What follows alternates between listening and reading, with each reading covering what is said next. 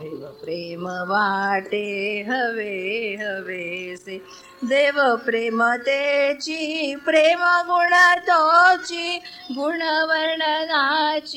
परिणाविन्याची सगुण प्रेम म्हणून रुधी वाढत जाऊ. बदललं रूप पण आता की आपल्याला जरी सांगितलं अरे रूप बदलले नवीन रूपाने मी प्रगट आहे म्हटल्यानंतर की ते आपण धरून चालून करायलाच पाहिजे. जशी ती होडीचं नेहमी उदाहरण देतात. होडीला भोग पडलेला आहे म्हटल्यानंतर आपल्याला पाणी शिरणार म्हटल्यानंतर होडी बदलायला पाहिजे. मग तसं आता ह्या आपल्या भावानी म्हणून सांगितलं आपल्याला आता अरे अवधूत प्रभूंचं रूप आपल्या ठिकाणी आहे म्हणतात पण सांगितलं अवधूत प्रभू आपल्या ठिकाणी विरघळले आहेत पण गोडी रूपाने आता प्रगट आहे नवीन आहे म्हटल्यानंतर आपण तिथे त्याच ह्याच्यामध्ये त्या भावाने राहणं हे महत्त्वाचं आहे. मग असं हे पाहता पाहता की खरोखर त्यांच्या ठिकाणी पाहणं करावं आणि राहणं कडा घडावं. आणि म्हणून की त्यांच्या ठिकाणी झालेल्या की विविध की त्यांनी सुरुवात करावी. अरे अठ्ठ्याहत्तर सालानंतर चोवीस तारखेनंतर की जे काही परमानंद प्रभूंनी निरूपण करावं. आणखी जे काही ते थकलेले पाहिलेले आहेत. आणखी त्याच्यामध्ये एवढा त्यांच्या ठिकाणी की एवढं आधीचं झालेलं जागरण आणि या सर्व ह्याच्यामध्ये पण अवधूत प्रभू अरे आता कोण म्हणते अवधूत प्रभू नाहीत म्हणून? अरे गोडी रूपाने शिल्लक आहेत. आम्ही म्हणतो आमच्या ठिकाणी आहेत की त्यांनी एवढ्या आत्मविश्वासाने सांगावं. आणि त्याने काय कार्य सुरुवात करावी आणि अपरमान प्रभूंनी सुरुवातच करावी. एकदम पद्यरचना सुरुवात जी व्हावी ती किती आता आपण बघतोय किती पदं झाली त्याची काय गणती आहे का? की अरे जी साखरेची वडी की अरे साखरे ज्याने ज्यांना तिची गोडी लागली आणि त्या गोडीपासून त्यांनी सुरुवात करावी. आता ते पद मी म्हणत नाही. पण एवढं करता करता की त्यांचे काही काही मात्र की खरोखर की सुंदर की एवढी पदं आहेत त्याच्यातली पदं कोणी म्हणायला लागलं ना की हे सुंदर हे सुंदर आपल्याला वाटतं. पण सर्वात मला आवडतं म्हणजे अतिशय की श्री गुरुनाथ देवा हृदयस्थ आत्मदेवा. की अतिशय की हे असलेलं की काय मास्टर पीस की मी म्हणते त्याला नेहमी की असं के किती असावं आणि किती त्याच्यामध्ये नाही की असं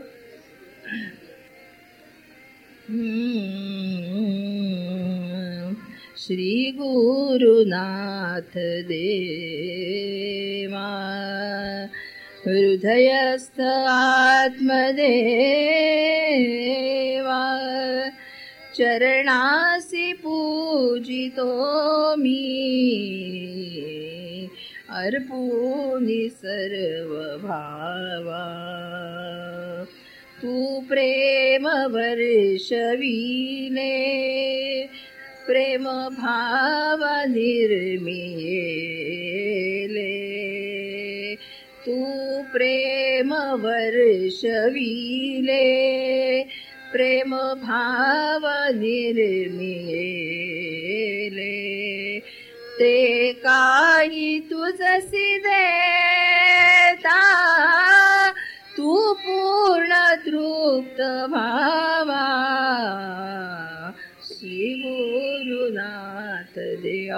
तुला काहीच दिलं की तृप्त तृप्त होतोस. आम्ही एवढंच द्यावं एवढंचशी कृती काय ती करावी? आणि तू मात्र अतिशय आनंदित होत असतोस. आणि त्या ह्याच्यामधनं ह्याच प्रत्येक ह्याच्यामधनं अहो कुठे एकदम आपल्या अंतराचा ठाव घेतात ते. असे हे म्हणता म्हणता एकदम की किती किती पदांनी ते आपले असं करतात अशामध्ये किती खेळकर पदं करतील अमुक करतील की त्याच्यामध्ये अहो परवा सांगता सांगता ते म्हणतात.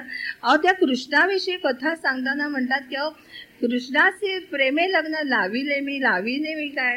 त्यांनी लावलं आपल्याशी. खरोखर रुक्मिणी म्हणता म्हणता किंवा मी काय त्याच्याशी लावणार? पण त्यांनी माझ्याशी केलं. की हे जे आहे अहो त्यांना की त्यावेळचं तिने पत्र पाठवलेलं त्याचं त्याने त्याचा उल्लेख करावा. हे सर्व कुठून येतं? हे अंतरीचे धागे त्यांच्याकडनं एवढं ते एवढे प्रेमस्वरूप होऊन राहिलेले आहेत म्हणून आपल्याला ते दाखवतात. आणि म्हणून की असं म्हणता म्हणता की अरे की त्याची आपल्या ठिकाणी ओढ लागून राहते आणि मग परत म्हणावं असं वाटतं की अरे प्रे देवची ध्यानी मनी अंतरी राहे तो वावर. तो राहिल्याशिवाय ही अवस्था येत नाही. म्हणूनच की अरे म्हणते की अरे देवची ध्यानी मनी अंतरी राहे तो व्यापुनी अंतरी राहे तो व्यापुनी देवची कृपा करीत राहिला. स्वानुभवासी जावित आला. भक्ती त्याच्या राहुनी पडलो. प्रेमाच्या बंधनी अरे अशा प्रेमाच्या बंधनामध्ये पडतो आणि आपल्याला तो पाडतो आणि तो मात्र बाजूला असतो की अरे आपल्याला त्याची ओढ लावून ठेवतो आणि आपण मात्र स्वतः बाजूला असतो की नामानिराळा किंवा करून सर्व नामानिराळा राहतो तोच खरा देव. म्हणजे कोणाच्याही मोही कोणाच्या पडणं पडतं की अरे मोही कोणाच्या पडत नाही. की असं म्हणता म्हणता की अरे अनेक अहो परमानंद प्रभूंनी पदकरण त्याच्यामध्ये मोहनचं नाव कसं येत नाही की असं त्यांना सारखं वाटायचं. अरे मोहन सा मोहन न आणि माझ्यामध्ये म- महाराजांनी सुद्धा करता करता ते टाकी मोहून कन्हैया की त्याच्यामध्ये येता येता की अरे हे कसं करायचं की एवढ्या हे पाहता पाहता पण एवढ्या सुंदर ह्याच्यामधनं की विशेषत्वाने की आज असा हा जो सोहळा होऊन राहावा आणि आत्ताचा झालेला पदगायनाचा कार्यक्रम की अरे अवधूत गीता की हे जे काय परमानंद प्रभूंनी म्हणावं ही जी सांगड की अरे मोहन आणि गीता की हे पाहता पाहता की अतिशय की त्या मोहन एवढ्या सुंदर चालेल आणि त्याच्यामध्ये तो गुण आहे आणि त्याला केव्हापासून खरं हे करायचं आहे पण त्याचं की जसं सांगितलं की की वेळच्या वेळी त्यांनी गोष्टी ह्या केल्या नसतात भाकरी तव्यावरती ना उलटली नाही ते भाकरी करपणार. की ते असं आहे की अरे वेळच्या वेळी तू त्या त्या वयात तू का नाही ते केलं? आम्ही की असं म्हणता डाव त्यावेळेला तो म्हणायचा बाबा मला ह्याच्यात करिअर करायचं पण आम्ही म्हणणार काय? की नाही तू आधी ग्रॅज्युएट हो मग तू कर. ही आपली सामान्याची असलेली ना कारण काय? की आपण आधी आपलं आधी कुटुंबासाठी जे लागणारे धन आहे त्याच्यासाठी तो बाबा ग्रॅज्युएटेड मग तो हे काय पण हे ग्रॅज्युएट होऊन करायच्या गोष्टी नाही. ते आता आम्हाला कळतं आता नंतर की हे आधीपासूनच करायचं असतं. पण हे आता वेळी त्याला म्हणतो की तुला काय करायचं आहे ना तो त्या कर. पण त्याच्या येतं मनामध्ये मध्येच जातो विचारतो. मग ते म्हणतात की अरे नाही तू नोकरी सोडून हे तुला सर्व कर मग तो म्हणतात मला जमणार नाही. मग पण तुला ते म्हणतात तू कर. आपण कॅसेट काढूया. परमानंद प्रभू म्हणतात की तू कर. आपण करूया. तू तू चाली राव. तू अवधूत प्रभूंच्या पदांना चाली लाव माझ्या पदांना चाली लाव आपण त्याच्या कॅसेट करूया. की खरोखरच की हा असलेला गुण अरे अवधूत प्रभूंचा आहेस ना तू? अवधूत प्रभूंचा ना तू ना तू ना तू? असं करता करता की खरोखरीच की की असं की अरे की हे सर्व करणं त्याच्यामधनं की असलेल्या ह्याच्यामध्ये की अरे निश्चित ते फळरूप की आपण पाहतो अरे प्रेममूळ आहे कुठा? प्रेममूळ अवधूताचे. त्यांनी लावलेलं आणि त्यांनी ग्वाही दिलेली आहे. मग आपण काय विचार करायचा? आहे अरे आम्हाला जसं सांगितलं मग आमच्या वेळेला म्हणायच्या आमच्या शशीताई म्हणायच्या की अरे आमच्याकडे म्हणे असं वाटायचं ह्यांचं लग्न व्हायचं आपल्या घरात कशी मुलगी येणार आपल्या घरात कशी टिकणार की आपलं वातावरण इकडचं सगळं वेगळं. पण अवधूत प्रभू म्हणे म्हणायचे की आपल्याकडे भलती सलती कोणती मुलगी येणार नाही. हे लक्षात ठेव म्हणे तू. की आपल्या वातावरणाला योग्य अशीच मुलगी येणार आणि असं त्यांचा अनुभव तो खरा ठरला. आम्ही म्हणायचो आमच्या वेळावर वरती वेळ आल्यानंतर. आम्ही पण म्हणायचो की बरोबर. आम्हाला आधी पहिल्यांदा खूप वाईट वाटायचं सर्व व्हायचं. मग असं वाटायचं की आपल्याकडे भलती सलती मुलगी येणार नाही हे नक्की आहे. म्हटलं हे अवधूत प्रभूंचं वाक्य आहे आणि आम्ही ते बघितलं आणि अनुभवतो. आध्यात्मिक आवड असते की अहो आम्ही ते स्थळ आणायला गेलो तर तिथे लिहिलं होतं अध्यात्माची आवड असलेली. म्हटलं वा म्हटलं हे लिहून घ्यावं आपण. आणखी की बघा की म्हणून ते म्हणतात हा आईनी म्हणे ते वाचलं होतं ना अध्यात्माची आवड. म्हणून ते स्थळ घेतलं. मोहन मोहन तिची गमत होतं बघ तुला काय अध्यात्माची आवड वगैरे काय आहे काय म्हणे? की असं वाटत नाही आहे पण निश्चितपणा तिच्या काहीतरी आवड आहे. आणि गोडी आहे म्हणूनच होती ना गुढीपाडव्याच्या दिवशी की जो परमानंद प्रभूनी तिला उपासना मंत्र देऊ केला. आणि तिने खरोखर ती तिने ती म्हणाली ती बाबा एक वर्ष होऊ दे मग मी घेईन. आणि तिने घेतला. की ह्याचा आनंद की अरे की तुला काहीतरी हे करण्यासाठी तू देवापुढे बसतेस तू काय म्हणतेस? मग काहीतरी त्याला अर्थ असू दे त्याला अमुक येऊ दे म्हणून तुला करायचा संस्कार. आता काय मी तुला एवढी बंधनं वगैरे काही घालत नाही आणि खरोखर अगं मी सांगते त्यात बंधनं काहीच नसतात. काही नाही आहेत बंधनं आपण मोकळे सोकळं राहावं प्रेमाने राहावं आणि आपण ह्या कार्यामध्ये की आपण बघावं की काय काय चाललंय की त्याच्यामध्ये राहता राहता की आपल्याला कळतं की खरंच आपल्याला भाग्याने हे काय मिळालेलं आहे.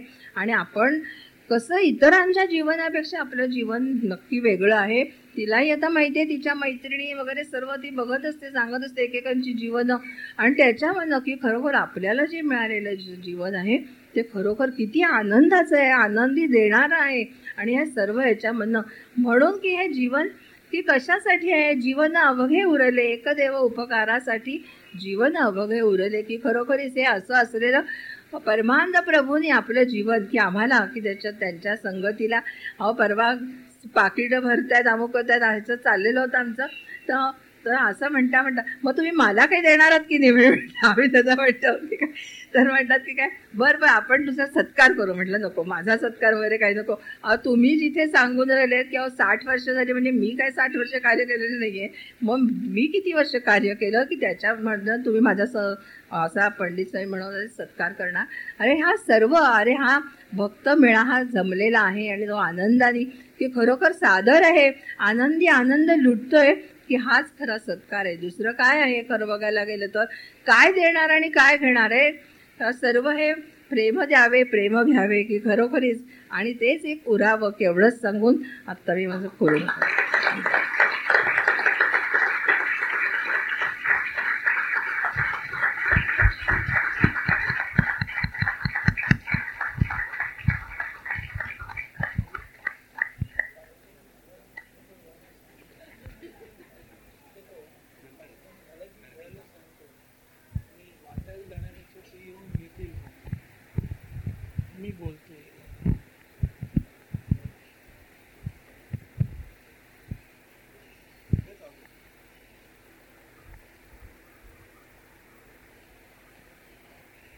कृष्ण परमात्मा या पहिल्या भागाचं जे प्रकाशन झालं त्याच्या प्रती मगाशी मी सांगितलं त्याप्रमाणे शक्यतो आत्ता ज्या मर्यादित स्वरूपात आमच्याकडे प्रती आहेत त्याप्रमाणे एका घरात एक आणि ज्यांचं येणं इथे वरचेवर होत नाही त्यांनी अगोदर त्या घ्याव्या. परंतु ह्या इथे येऊन घ्याव्या म्हणजे ते बरं पडेल. वाटत वाटण्याएवढ्या प्रती नसल्यामुळे ती ही एक सूचना आहे.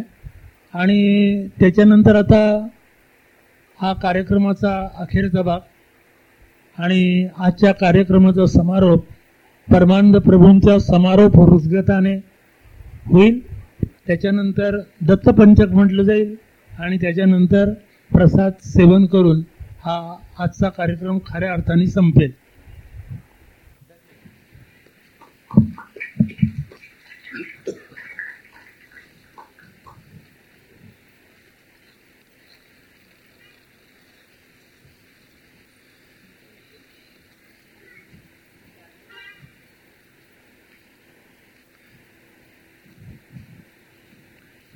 सकाळपासून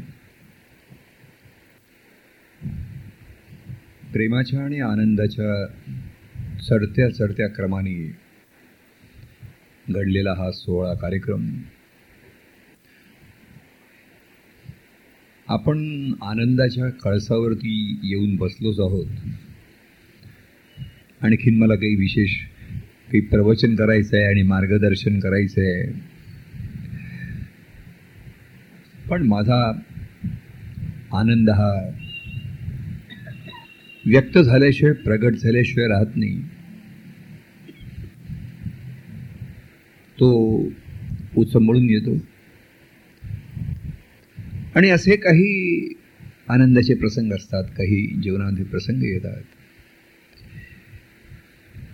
संसारामध्ये दुःखाचे असतात एखादे असतात परंतु असे आनंदाचे पेक्षा भावपूर्ण प्रसंग असतात की आपण मुळापासून हलतो मुळापासून आपल्याला जाणीव होते. तेव्हा कार्यक्रमाचं आपण निमित्त केलं अक्षर तृतीया मिळालं आपल्याला. अक्षर तृतीया आहे रविवार आहे. अवधूत प्रभूंची जन्मशताब्दी आहे. ह्या खऱ्या गोष्टी खऱ्या आपण असं ह्या गोष्टी त्या बाह्यामध्ये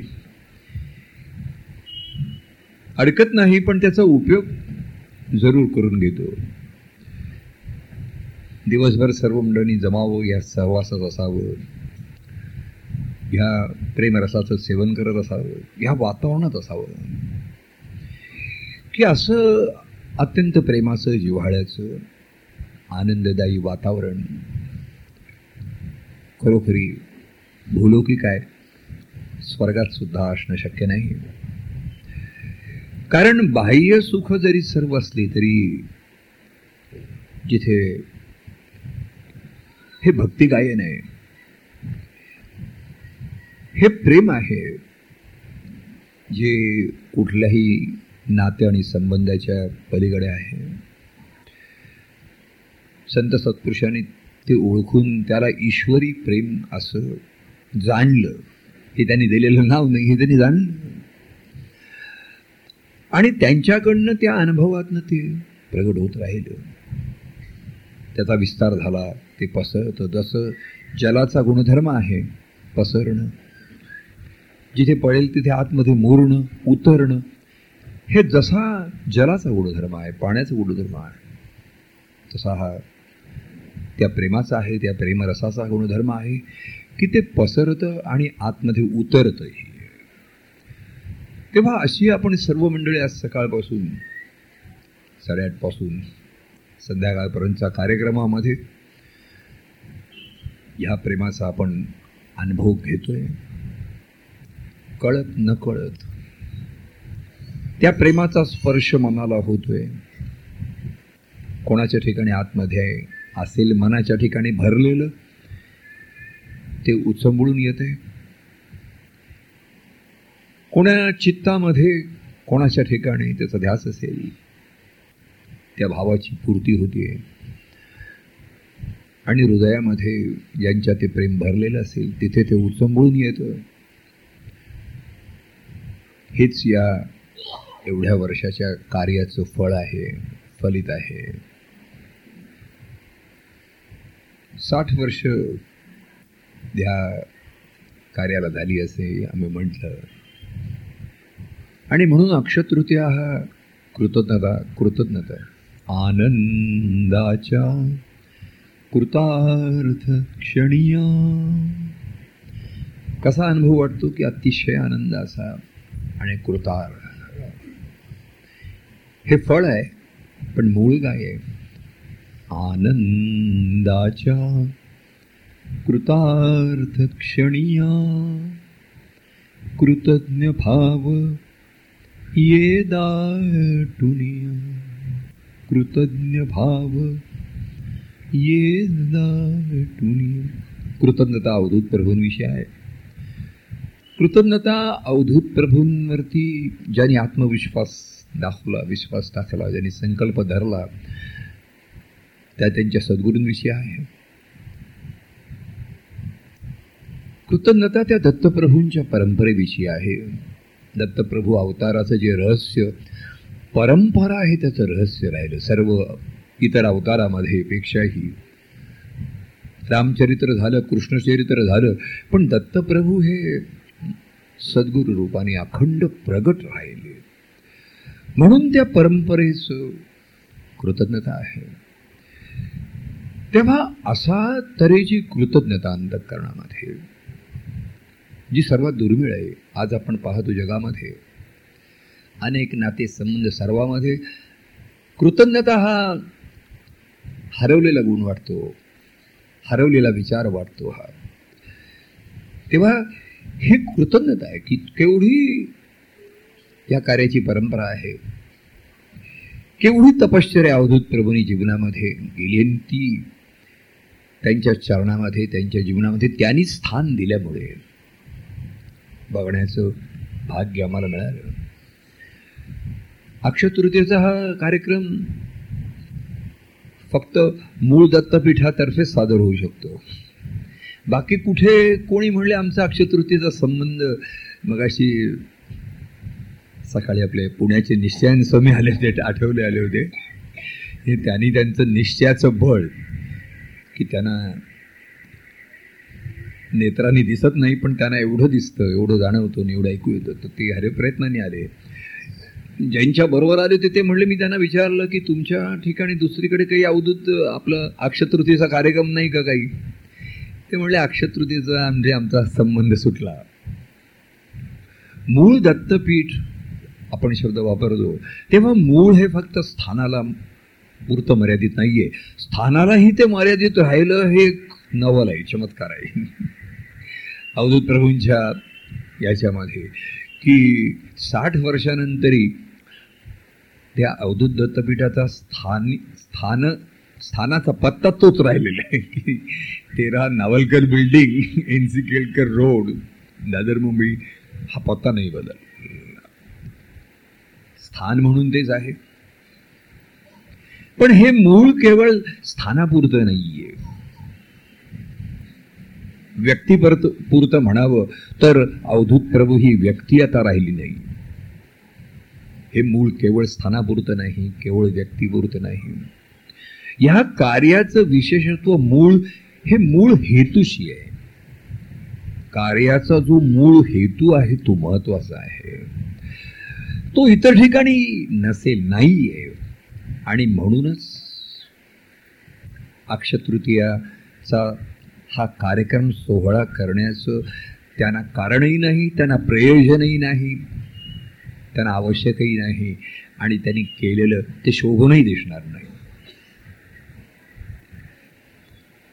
जेव्हा पाहतो आपण इतिहास सांगतो आम्ही कथा सांगतो अवधूत प्रभूंचं चरित्र सांगतो मगाशी अवधूत गीतांजली का काय पण गीतांचा कार्यक्रम जो केला मोहननी की त्याच्यामध्ये एवढं संगीत आहे जिनियस मागे आपलं कोणी संगीतकार याच्याविषयी जिनियस जिनियस असं आलं होतं. तेव्हा कोणीतरी त्याला विचारलं की अहो जिनियस याचा शब्द अर्थ काय? ते म्हणजे जिनियस म्हणजे विचित्र. आता त्याला म्हण की ते साधे नॉर्मल नसतात म्हणजे म्हणूनच त्यांच्याकडनं अचानक मी एकदम असं काहीतरी घडतं. ती लोक एकदम चकित होतात. साधे रुटीन मार्गाने जाणाऱ्यांच्याकडनं एवढं हे घडत नाही. पण असे जे हे असतात की त्यांनी काही शास्त्रोक्त अभ्यास केलेला नसतो त्याला काही पाय पाय हे नसतं. परमान मी म्हटलं मी काही अभ्यास केलेला नाही मला काव्याची माहिती नाही संगीताची माहिती नाही लेखनाची माहिती नाही काही नाही. तरी असं लोकांना नवलं वाटलं की परमान स्वामींच्याकडनं एवढे आविष्कार कसे घडले? जिनियस याचा अर्थ ते म्हणले की खरं मरा सांगायचं मराठीमध्ये. तर ते एकदम काहीतरी त्यांना अशी हे येतं एकदम त्यांच्या ठिकाणी असं निर्माण होतं. अर्थात संत सत्पुरुषांनी महात्म्यांच्या बाबतीत म्हणताना की ते जरी असं एकदम अचानक दिसलं तरी त्यांच्या अंतःकरणामध्ये ते नेहमी उचंबळत असतं. हा विचित्रपणा स्वभावाचा आणि मनाचा नसतो केवळ. तो तो त्यांच्या अंतःकरणाच्या अवस्थेचा असतो. तेव्हा मूळ जे आहे या कार्याचा जो हेतू आहे. अवधूत प्रभूंनी मुळामध्ये ईश्वरी कार्याचा हेतू ईश्वराच्या अस्तित्वाची जाणीव लोकांना करून द्यावी जे आहे. आजकालचा जीवनच असं झालं आहे लोकांचे संस्कार असे आहेत की ईश्वराविषयी कुठे काही बोलणं शक्यच नाही आणि बोललं तर ते कोणाला कळणंही शक्य नाही आहे आणि सर्वसाधारण जीवन असं झालेलं आहे शिक्षण आहे करिअर आहे आणखीन काही मिळवायचं आहे धन आहे हे मिळवायचे ते मिळवायचे ह्याच्यामध्ये ईश्वर हा शब्द लोकांच्या दृष्टीने एक अनाठाईने अनावश्यकच आहे. काय ईश्वर ईश्वर म्हणता आम्हाला काही कळतच नाही. आणि ह्या ईश्वराविषयी विचार करणार कधी? आणि करण्याचं लोकांना कारणच वाटत नाहीये. की ईश्वर असेल एक काही जण असेल तर असेल तो. त्याचं तो बघेल आम्ही काय करावं त्याच्यासाठी. तो काही आमच्यासाठी करत असेल तर बोला. तो जर आमच्यासाठी काही करणार नसेल तर आमच्याशी आमचं त्याच्याशी देणं नाही आणि घेणं नाही. तेव्हा अशा ह्या ईश्वराचं अस्तित्व त्याच्याविषयीचे विचार ह्या काळा काळाच्या ओघात लोपच पावत चाललेले. ते बोलणं हे हे विचित्रच आहे. कोणी काही ईश्वराविषयी बोलायला लागलं सांगायला लागलं तर लोक अन्नभिज्ञासारखे बघतात की काय हा बोलतोय काय सांगतोय. आजकाल लोकांचे विषय एवढे वेगळे आहेत बाह्यांगाचे विषय एवढे वेगळे आहेत एवढ्या गोष्टी आहेत. की ह्याच्यामध्ये मूळ जे बाह्य करण्याचा पूर्वीचा जो हेतू होता की हे सर्व ईश्वराकडे तसं शिक्षण राहिलं नाही. तसं कुटुंब राहिलेलं नाही. की जिथे हे विचार कमीत कमी कानावर तरी जातील. अहो विचार तुम्ही जर ऐकलं नाहीत पाहिलं नाहीत तर मनुष्य विचार करणार नाही. ईश्वराविषयीचे विचार जास्तीत जास्त कुठेतरी देवळापर्यंत राहिले काहीतरी उपास तपास करण्यापर्यंत राहिले ग्रंथाची पारण तेही लोप पावले. कारण तेही नवीन पिढीला नाही नवीन लोकांना तेही ची- वाटायला लागलं. असं काय देवळात कुठे देव आहेत? अशी पारायणं करून काय होतं? अमुक करून काय होतं? म्हणून त्यांची श्रद्धा गेली. नाहीये म्हणून. आणि आहे काय माहिती नाही. आणि माहिती करून घेण्याची आवश्यकता नाही. माहिती करून घेण्याची जरुरीच वाटेनाशी झाली. हे सर्वात काळाचा जर काही महती असेल काळाची. त्यालाही महत् महात्म्यच म्हटलेलं आहे काळाचं. की ह्याचं कुठे काही बोलायचं? कुठल्या ईश्वर आणि कुठल्या दत्त पण काय तुम्ही म्हणताय? लोकांना ऐकायला वेळ नाही आधी. आधी वेळच कमी आहे. आणि त्या वेळेमध्ये हे काही सांगायचं? हे लोकांना नकोच आहे तेव्हा खरोखरी पण जे सत्य आहे जे मूलभूत आहे जे मूळ आहे सर्वांच्या ठिकाणी आहे. की ज्याच्यामुळे आपण जिवंत हे सर्व मनुष्य मी जिवंत आहे कशामुळे कशासाठी सर्व विसरतच चाललेलं आहे. अवधूत प्रभूने म्हटलं की त्या मूळ त्याच्यामध्ये लपेटी म्हणजे त्याच्यामध्ये अनेक गोष्टीत लपेटला गेलं. पूर्वीही शिक्षण होतं पूर्वीही नोकरी होती सर्व काही होतं. पण आता त्याला वेगळं रूप आलेले पूर्वीच्या शिक्षणाने काहीतरी संस्कार होत असत काहीतरी आता आता ते सर्व कोणाला भाषा पूर्वी शाळेशाळेमध्ये सुभाषित लिहिलेली असत सुविचार लिहिलेले असत मला आम्हाला आठवते की निदान ते ऐकून बघून काहीतरी विचार घडेल की असं लिहिलंय. दया क्षमा शांती तेथे भगवंताची वसती. असं लिहिलेलं असेल हे लिहून वाचून कोणीतरी म्हणेल की दया क्षमा आणि शांती तेथे भगवंताची वस्ती. हे वाचून कोणीतरी विचार करण्याची शक्यता होती कोणी विचारण्याची शक्यता होती. आजकाल या सर्वाचा लोभ होत असताना. आणि लोभ झाला याचं संत सत्पुरुषांना वाईट वाटलं. कारण मूलभूतच जर गेलं आणि बाह्य कितीही तुम्ही सजवलं कितीही शिक्षण घेतलं फॉरेनला गेलात गाड्या घेतल्यात घोडे घेतलेत मी सर्व काही केलं. तरी मनाचं समाधान नाही शांती नाही. आनंद हा तर पुढेच आहे ना. केवळ आनंदाच्या शोधामध्ये लोक आहेत. आणि खरा आनंद मिळत नाही. मिळालाय त्याला आनंद म्हणण्याच्या प्रयत्नामध्ये. अधिकाधिक दुःखी आणि अधिकाधिक समाधीने होत आहे. परंतु ज्यांना ह्या भाग्यानी ज्यांना ही अर्थता मगाशी मी म्हटलं की अवधूत प्रभूंच्या ठिकाणी हे त्यांच्या चरित्राचा अवतार कार्य चरित्राचं विशेषत्व होतं की बद्ध मुमुक्षु साधक आणि सिद्ध ह्या शरीरवस्था अवस्था आणि म्हणून संसारामध्ये बद्ध असलेल्यांविषयी त्यांच्या ठिकाणी अत्यंत कळवळ आहे पहिल्यापासून आहे. जो त्यांनी ते अनुभवलंय.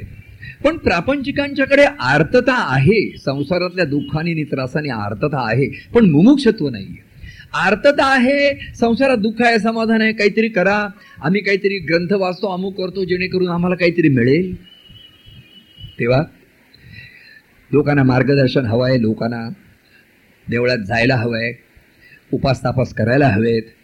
पारायण करायला हवेत. कशासाठी? तर संसारात काहीतरी लाभ व्हावा काहीतरी मिळावं. ह्याच्यासाठी सर्व करण्याचा हा व्यवहार चालू आहे.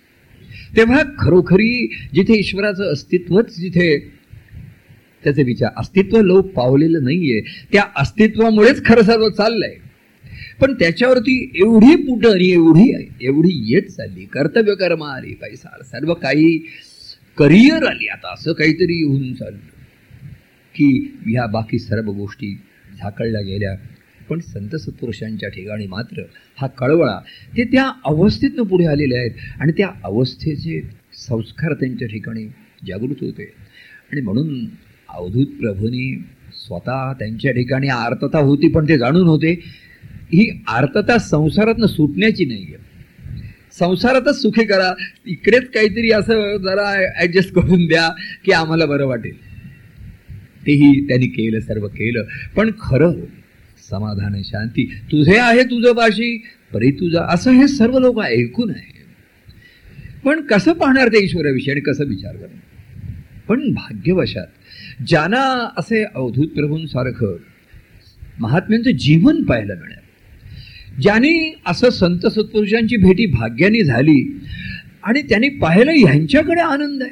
यांच्याकडे सर्वांविषयी प्रेम आहे ह्यांच्याकडे सर्वांविषयी आपले पण आहे. यांच्या ठिकाणी समाधान आहे यांच्या ठिकाणी शांती आहे.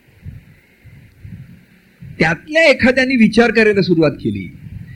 अरे पण ह्यांच्याकडे नेहमीच कसं समाधान नेहमीच कसं शांती? नेहमीचे आनंदात कसे? यांच्या ठिकाणी सर्वांविषयी म्हणजे सर्वांविषयी प्रेम हे नेहमीच कसं?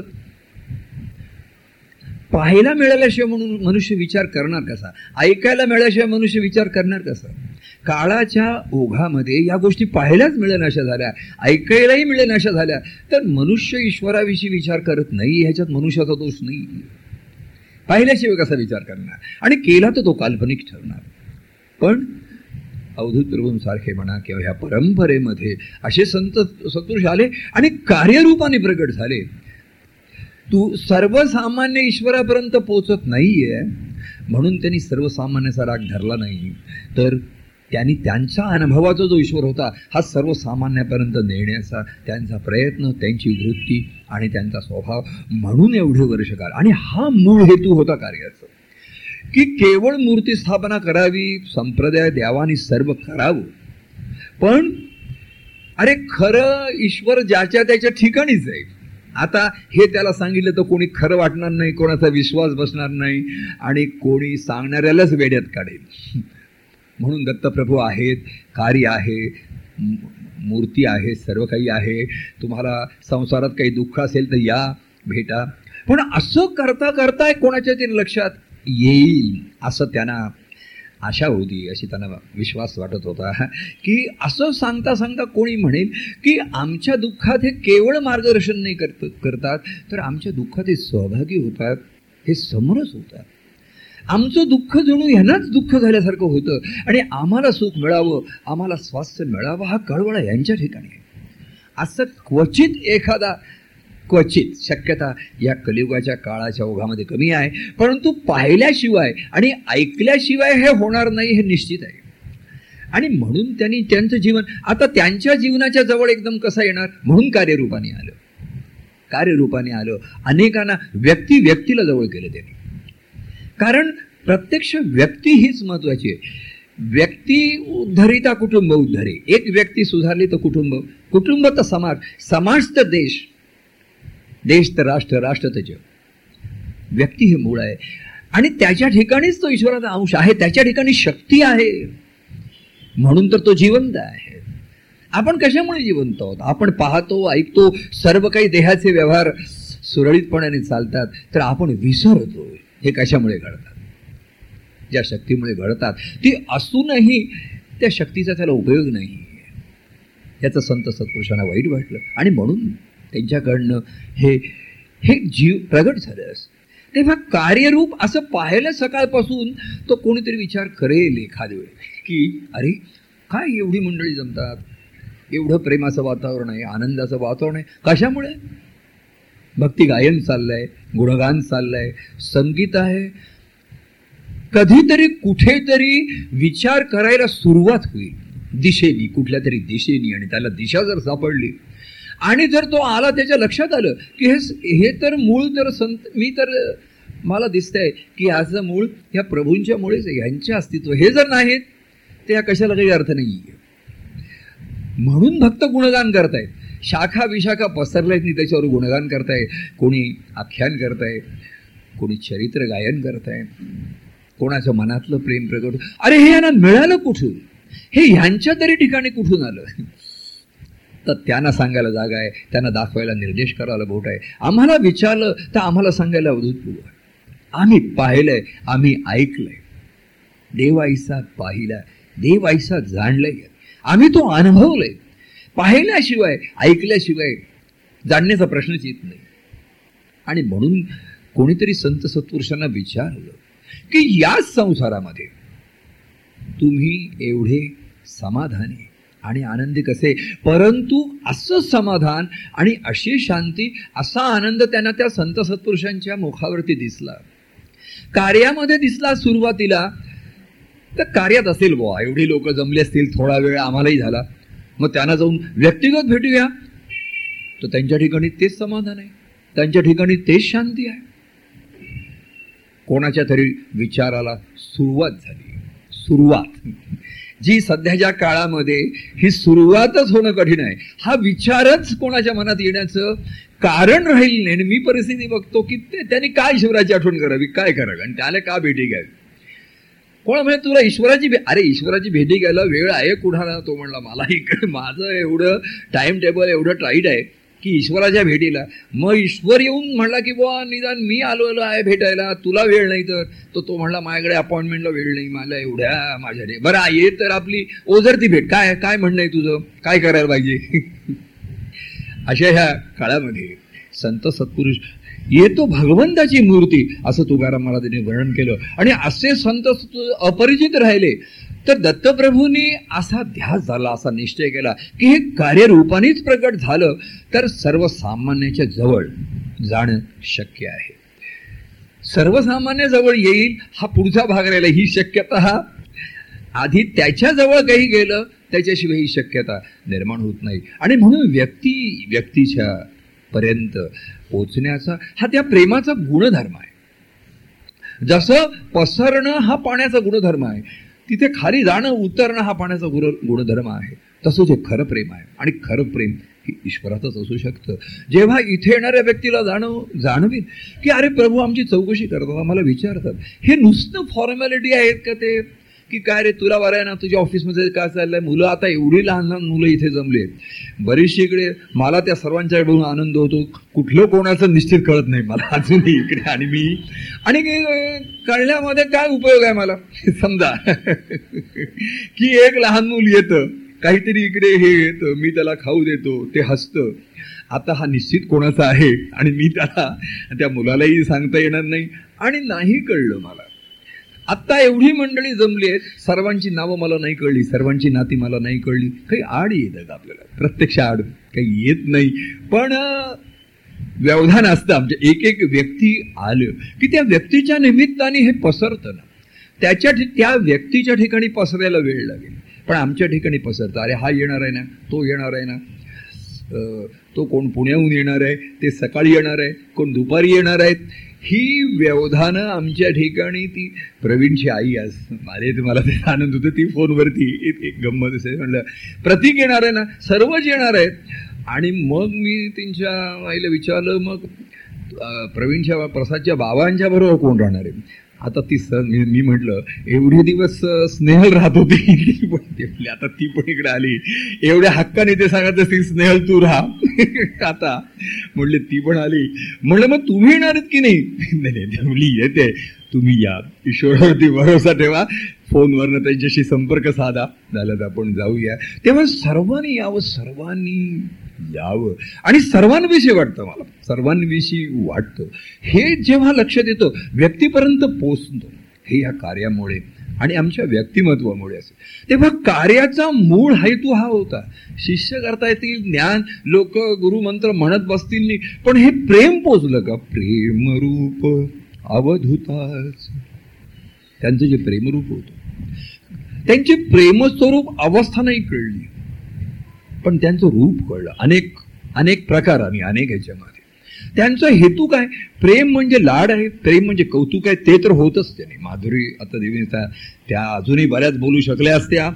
मग मला वाटायला त्यांना सकाळी सांगितलं असतं फार तर जेवायला उशीर झाला असता थोडासा परंतु असत्या पण त्यांना कसं नातं सून म्हणून आहे. म्हणजे एका कुटुंबामध्ये आलेली सून हे खरंच सर्वात दूरचं नातं असतं सर्वात परक्याचं नातं असतं. तर महाराजांची त्यांची जवळी असं आमच्यापेक्षा जास्त त्यांना संधी मिळाली. आणि महाराजांनी साधली आणि त्यांनी त्याचा उपयोग करून घेतला. तेव्हा त्या काळामध्ये ते म्हणले की कशी काय सून कामात ही करायची नाही इथे येऊन तिथे भेटायचं? एवढा मोकळेपणा नव्हता. आता आताच्या काळामध्ये बराच भरपूर मोकळेपणा की आम्हाला काही आमच्यामध्ये आमच्या कुटुंबामध्ये गीतामध्ये आमच्या नात्यामध्ये काही अड येत नाही. तिचाही मोकळा स्वभाव आहे आमचा मोकळा स्वभाव आहे. परंतु त्या त्या काळामध्ये त्यांनी कसं साधलं? म्हणजे जे माधुरी देवींचं कौतुक आष्टीकरणामध्ये एकदम त्यांना असं वाटायला लागलं की यांचं नातं हे नुसतं पती पत्नीचं त्यांना म्हटलं बरोबर आहे आष्टीकर. रम्य प्रसंग जागा आहे पण रमू नका तिथे. तो कळसाध्यामध्ये येईल की जो जेव्हा तुम्ही आत्ता याल या आत्ता अवस्थेपर्यंत याल तेव्हा त्याचं वर्णन यथार्थ होईल. तेव्हा असो व्यक्ती आणि मला सांगायला आनंद होतो की हा जो हेतू होता की नुसतं लोकांनी जमायचं आहे हे करायचं आहे आणि आम्ही मोठं सांगायचं ईश्वर आहे आणि त्याचं ज्ञान आहे आणि आत्मा अरे ते सर्व तत्वत जे आहे ते प्रत्यक्ष कसे तर आम्ही सर्वसामान्यापर्यंत मनापर्यंत स्पर्श ह्या प्रेमाचं होतो. हे मला दिसतं हे जाणवतं आणि त्याचा आनंद होतो. प्रत्येक व्यक्ती ही स्वतंत्र आहे. पण ती स्वतंत्र कुठे आहे? तिच्या मर्यादा कुठे आहे? मर्यादा वेगळ्या बंधनं वेगळं स्वतंत्र वेगळं स्वैर वेगळं हे स पण स्वतंत्र प्रत्येक जीव आहे हे तत्व सांगतं ते स्वातंत्र्य घ्यायचं. कृष्णावतारामध्ये लिहिलं की त्या कृष्णाने सर्वांना सा सांगितलं. परंतु हे स्वातंत्र्य घेत असताना तुम्ही ज्या त्या सर्वांचा योग्य आदर राखून. त्यांनी सांगितलं आई वडिलांशी आदर राखा. पण सारखं आई वडिलांनी सांगायला पाहिजे हे करायला पाहिजे. पण आई वडील असं सांगतात मी असं सांगतो. नाही म्हणली. व्यक्ती व्यक्तीच्या ठिकाणी याचा मला हे हा मूळ हेतू होता कार्याचा. म्हणून मी अरे तू येणार आहेस ना तुझी मंडळी येणार आहेत ना मुलं येणार आहेत ना. कोणाला अडचणी मानसिक आहे का बाह्य अडचणी आहेत? बाह्य अडचणीवरती उपाय असेल. मानसिक काही अडचणी आहेत का? की आपण कशाला जायचं? आपला काय संबंध? तुमचा तुम्ही परमार्थ बघा. एखाद्याचा त्याची मंडई आली नाही तर मी म्हणलं म्हणजे तुझा परमार्थ चुकलाय. तुझ्याकडे बघून तिला इथे यावंसारखं वाटत नसेल तर तू वाहक नाहीयेस. माझं म्हणून ही मंडळी जी येतात व्यक्ती कशी घडते? तर आपल्याला मिळालेलं प्रेम आपल्याला वाहू शकतो. जसं मूळ पॉवर आहे पण मध्ये लाईन आहेत त्या जर गुड कंडक्टर नसतील तर ते तिथपर्यंत पोचत नाही. बटन लावलं पण तो पंखा का सुरू होत नाहीये?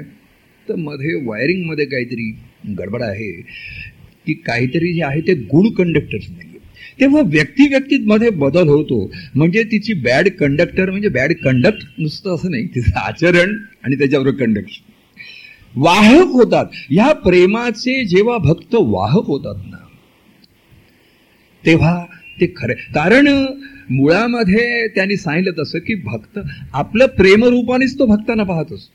भक्तांना मिळत असतो. आणि म्हणून आता ह्या कुटुंबाला ज्यांना मिळालं भाग्याने मिळालं त्यांच्या त्यांच्या व्यक्तीपर्यंत त्यांनाही प्रभूंविषयी वाटायला लागला. मी परवा सागरचे गम सांगत होतो की हा अमृत राणे आणि प्रीती राणे यांचा मुलगा यांचा आवडता असलेला सागर. आता हा परवा एक अठरा वय आहे त्याचं आता तो बारावी मी उल्लेख करतो अनेकांची. येतात एक उदाहरण म्हणून सांगतो की ज्याला मला असा अभिमान नाही हे अभिमान आनंद वाटला कौतुक वाटलं की हा हा मूळ हेतू आहे. आणि तो जिथे आहे ते मूळ पीठ आहे. नुसतं स्थानाने नाही आहे तिथे व्यक्ती पाहिजे तो मूळ पुरुष काय म्हणजे का तुमचा मूळ पुरुष कुठला? तर तो आहे.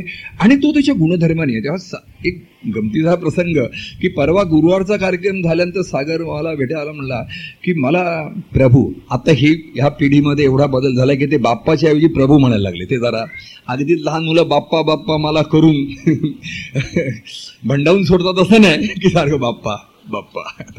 प्रभू म्हणलं अरे म्हणलं काय? तर मला तुमच्याशी बोलायचं असं तो म्हणला एक साधा प्रसंग आहे. तर मी त्याला म्हटलं बोल ना सांग ना आत्ता आपण दोघं जण आहोत ना कार्यक्रम झालेले तुला सांग. तो तो एकदम गंभीर ते गंभीर आहे तो म्हणजे भावनात्मक आहे. गंभीर चेहऱ्याने म्हटलं की मला तुमच्याशी व्यक्तिगत बोलायचं आता मी म्हटलं अठरा वर्षाच्या मुलाला माझ्याशी व्यक्तिगत बोलायचं मला कौतुक वाटलं. दोन अर्थाने कौतुक वाटलं. एक त्याला व्यक्तिगत अस्तित्वाची जाणीव व्हायला लागली आहे. आणि दुसरं त्याच्यासाठी बोलण्यासार बोलण्यासारखी व्यक्ती प्रभूच आहे ही त्याची खात्री झाली आहे. हे त्याला जेव्हा मी कौतुक करतो हे त्याच्या आई वडिलांचं कौतुक आहे. की त्यांच्यामधून वाहिलंय ते. माझं प्रेम मग त्यांच्यामधून वाहिलंय. आणि ह्या पिढीपर्यंत स्पर्शत होते. आई वडील निमित्त हो ते वाहक होतात. म्हणून तो म्हणू शकला की मी दुसऱ्या दिवशी मला व्यक्तिगत भेटायचं बोलायचंय. मी म्हटलं की व्यक्तिगत भेटायचंय. आणि तो मी आपला त्याला म्हणला केव्हा येऊ भेटू तुम्हाला? तर तो शुक्रवारी म्हण म्हणलं उद्या मी आपलं सहज बोललो उद्या ये संध्याकाळी. शुक्रवारी तो आला सहा नंतर. फुलं घेऊन आला. अरे म्हणलं काय करतोयस? अरे तू लहान मुलगा तू काय म्हण नाही अठरा वर्ष झाली. मी जर झाला तो आता. व्यक्तिगत त्याचं हे व्हायला लागलं. आणि तो काही बोलत होता त्याच्या काही मान सांगत होता आणि त्याला डोळ्यामध्ये पाणी येत होतं. म्हणलं अगदी तू आईच्या वळणावर गेलास काय अमृतच्याही डोळ्यामध्ये पाणी अस तेव्हा मला आनंद याचा झाला की हा मूळ हेतू होता. व्यक्ती व्यक्ती केली जवळ. कुटुंब आहेच पण ते व्यक्ती जवळ येण्यासाठी कुटुंबाचा साह्य आधार आहे. सर्वजणांनी यायचं आहे पण प्रत्येकाने जेवल्याशिवाय जो तो जेवल्याशिवाय ज्याचं त्याचं बोट भरणार नाही ज्याला त्याला समाधान मिळणार नाही. आणि एका कुटुंबामध्ये एक जर या समाधानी राहिला तर सर्व कुटुंबाला समाधानच वाटेल. पण जेवलं पाहिजे प्रत्येकाने. ह्याला काही तुम्ही उपाय आहे का? ह्याला मला दुसरा उपाय काही करता येत नाही. जो तो जेवला पाहिजे. ज्याला त्याला ते जाणवलं पाहिजे. तेव्हा प्रेम आत शिरणं हा पुढचा भाग आला. स्पर्शित जरी झालं तरी एवढा मला त्याचा आनंद झाला आणि तो म्हणायला लागला तेव्हा असे अनेक मुलं आपल्या ठिकाणी की त्यांना अशी कोणाला अशी खात्री वाटली की नाही आता प्रभू आहेत ना. जर घरी काही आई वडील जरा बोलला आले तर मी तो म्हणतो मी प्रभूना फोन करतो. म्हणजे त्याला एक खात्री आली की इथे प्रभू म्हणून कोणतरी आपल्याला आधार आहे. कोणी म्हणेल अरे आता प्रभूंशी मी बोललेलो आहे. तुम्ही आता मला काही सांगू नका. माझं मला कळायला लागलेलं आहे. कळायला लागले. लोकांना कळतंय हा आपण पिढी बदल थांबवू शकत नाहीये. हा थांबवण्याचा जे वृथा प्रयत्न करतात त्यांना त्रास होतो आणि जे थांबवतो त्यांनाही त्रास होतो. तेव्हा अरे तो प्रतीक आला मी म्हणलं त्याला येऊ येतोय येतोय नाही हो कोण म्हणायला त्याचा त्याचं दहावीचं वर्ष आहे. त्याची ती दहावीची आता क्लासेस सुरू झालेले आहेत. ते कोणीतरी गंभीरपणाने घेतले पाहिजे. तर मुलांपेक्षा आई वडीलच जास्त गंभीर घेत असतात. आणि मुलं घेत नाही. पण म्हणलं अरे ठीक आहे ना आता क्लास एक दिवस द्या त्या ईश्वरासाठी द्या देवासाठी द्या. जमूया आपण सर्वजण तिकडे? या वातावरणात राहूया संस्कृत राहू द्या. कुठेतरी स्पर्श होईल. मनाच्या आत शिरणं वगैरे हा पुढचा भाग झाला. पण स्पर्श जरी झाला ना आज जळ वाहिल्याचं तर केवढं तरी बरं वाटतं. केवढं तरी मनाला हलकं वाटतं. मलाच गारवा वाटतो. मलाच समाधान झाल्यासारखं वाटतं की आपण वाहतोय आणि कुठेतरी पोचतोय. तेव्हा आई वडील निमित्त कुटुंबामध्ये ते निमित्त होतात. प्रत्येकाचा स्वभाव वेगळा आहे. प्रत्येकाची जडणघडण वेगळी आहे. त्याच्याशी पण मी बोलत होतो अरे काय तू नाटक बघतोस का नाही? हे करतोस का नाही? असं मी आपलं त्याला त्याच्यावर विचारत होतो. हे का अरे काही वाचन करतोस की नाही? काय एवढा अभ्यासामध्ये हुशार आहेस? काय दुसरं काही करतोस की नाही? अरे कुठली नाटकं बघायची मी सांगतो तुला. तुम्हाला कशी माहिती? तेव्हा माझं सर्व निरीक्षण असतं पर सर्व परीक्षण असतं. तेव्हा सांगण्याचं कारण काय? आज समाजामध्ये व्यक्तिमत्व विकास हा एक मोठा लोक अनेक समाजसेवक आणि समाज सुधारक व्यक्तिमत्व विकास करा. त्याचे त्याचे पुस्तकं आहेत त्याचे क्लासेस आहेत त्याच्या शाळा आहेत त्याच्या संस्था आहेत. व्यक्तिमत्व विकास करायला च्या आधी ते व्यक्तिमत्वाचं मूळ काय आहे हे जर तुम्ही कळलं नाही तर भलत्याच गोष्टीचा भलत्याच अंगाने विकास होईल. आणि ते विकसित झालेलं व्यक्तिमत्व त्या व्यक्तीला एक भारभूतच होईल. त्याला एक ते डोईजड त्याला होईल आणि इतरांना होईल. मी नेहमी सांगत होतो तुला झालं तर माझं काही म्हणणं नाही ते इतरांना होऊ द्या. त्या आमचा याचा आनंद कार्यकर्ता मुलगा आता अनेक मुलं मला अशी समोर दिसत आहेत म्हणून मला आठवतं की तोही म्हणला होता की मी आता मागच्या कार्यक्रमाला आला होता तर म्हणलं मी आता गावाला जातो. आणि तिथे मी निसर्गाचं पेंटिंग वगैरे असं करणार आहे. अरे पण म्हटलं आपला अक्षतृतीचा कार्यक्रम आहे. नाही ना होय? काय तीस तीस एप्रिलला आहे? मी येतोच तो गावाहून आला. लोकांना एखादे मुलं म्हणजे मला मुलांचं सांगायचं की एखाद्या वेळी असं वाटतं की मुलंच बरी असं वाटायला लागतं. की कारण एखाद्या वेळे काय आहे ते एक भा अनेक आणि नेहमी असं आपण म्हणतो की मुलींच्या मध्ये वयपरत्वे बदल होत असतात मुलांमध्येही होत असतात. प्रत्येकामध्ये वयप्रत्वे बदल होतच असतात. शारीरिक मानसिक भावनिक हे कोणाला कळत नाही हे कोणाला समजत नाही त्यांनाही कळत नाही. कोणाशी बोलावं कळत नाही कोणाशी आणि त्यांच्यावरती ते दडपण केलं जातं हे केलं जातं. की तू ग्रॅज्युएट तरी हो हे तरी हो ते तरी हो. करिअर करिअर म्हणजे काय? आणि कॅरियर म्हणजे काय? नुसतं करिअर म्हणजे काय? नुसतं आपलं ओझं बाळगायचंय आणि ते ओझ्याखाली दबायचंय. करिअर म्हणजे बारा बारा तास नोकरी करायची चौदा चौदा तास करायचंय ह्याला जर करिअर म्हणायचं असेल तर असं जनावर आणि प्राणी सुद्धा बैल सुद्धा बारा बारा तास राबतात त्यांची करिअर काय कमी काय वाईट त्यांची पण त्यांना मिळतं काय म्हणले मिळालेलं सुख अनुभवायला सुद्धा त्यांना वेळ नाही. आणि हे सांगायची सुद्धा सोय नाही. आणि सांगितलं तर करण्याचं धैर्य नाही कोणाला. कारण बाह्यांगाचं वातावरण असं आहे की अशी चुरस निर्माण झाली आहे अशी स्पर्धा निर्माण झालेली आहे की आपण ह्या चुरस या स्पर्धेमध्ये मागे पडलो तर आपलं जीवन सर्व हे होईल असं आणि म्हणून ज्यांनी संत सत्पुरुषांच्या आणि पाहिलं त्यांनी की तुमचंही आहे तुमचं काय तुम्ही करिअर केलं नाही केवढं मोठं काय केलं पण आज एवढी मंडळी लोक बघतात लोकांना कळतं की एवढी मंडळी जमून एक एक व्यक्ती निमित्त होती. आम्ही सुद्धा निमित्त आहोत काही काळा. हे महात्म्य ईश्वरी प्रेमातच आहे पण ती व्यक्त झाल्याशिवाय व्यक्ती प्रगट झाल्याशिवाय ते काही खरं नाही. व्यक्तीच्या ठिकाणी आहे हे ज्यांना कळलं. मग ते रूप असेल त्यांचं बाह्य असेल तिथे